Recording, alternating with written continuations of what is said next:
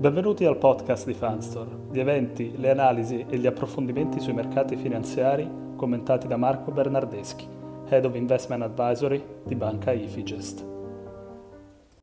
Buon pomeriggio, oggi giornata importante con eh, le riunioni della Fed, le comunicazioni per quanto riguarda l'aumento dei tassi in America. E in attesa eh, di questa eh, importante notizia, andiamo a fare un approfondimento eh, di uno o magari più di uno racchiuso in un tema di investimento, uno dei nostri cavalli di battaglia, uno dei nostri temi di investimento preferiti eh, per il eh, 2023 e anche per l'anno scorso, stato il 2022.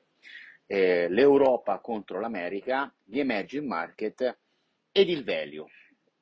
Pensiamo che in questo caso una nazione europea in particolare la Grecia, possa racchiudere bene questi tre eh, fattori di investimento che sono molto interessanti anche per il proseguo dell'anno.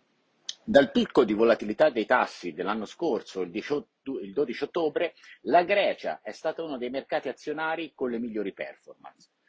Ribadiamo che per coloro che cercano un'esposizione all'Europa, al velio, ai fattori dei mercati emergenti, la Grecia rappresenta una delle punte di diamante. I mercati azionari eh, stanno iniziando a scontare due sviluppi. Il primo è che il primo ministro in carica, eh, Kyriakos Mitsotakis, sarà rieletto. In secondo luogo, che il paese raggiungerà lo stato di investment grade subito dopo le elezioni.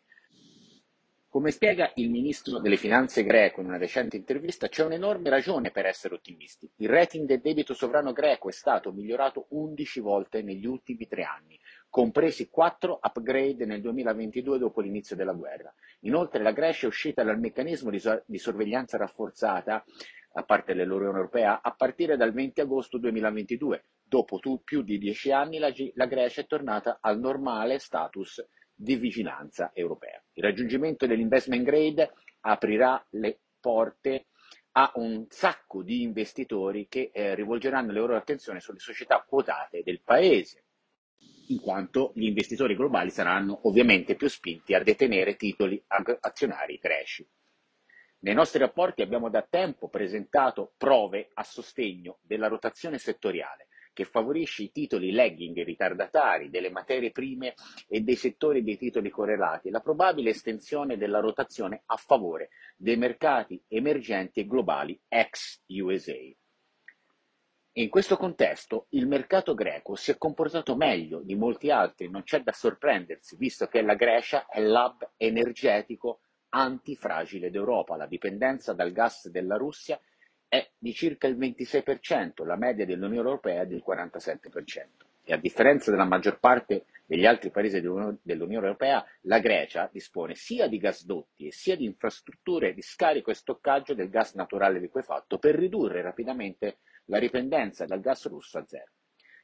In una netta inversione di tendenza rispetto ad un decennio fa, Standard Poor's Global Ratings, l'agenzia che eh, appunto stabilisce il rating del debiti, eh, del debiti corporate ma anche sovrani, afferma che in termini di scadenza e di costi medi degli interessi, la Grecia ha uno dei profili del debito più vantaggiosi di tutti i paesi sovrani che essa valuta.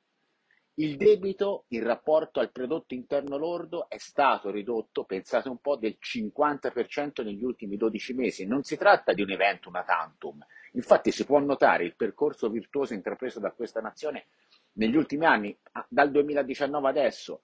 Nel 2022 la Grecia ha registrato il maggior calo del rapporto debito fratto PIL, pensate un po', di tutti i paesi del mondo. E quest'anno il livello debito fratto PIL del paese dovrebbe scendere al di sotto del, 2000, del livello del 2012.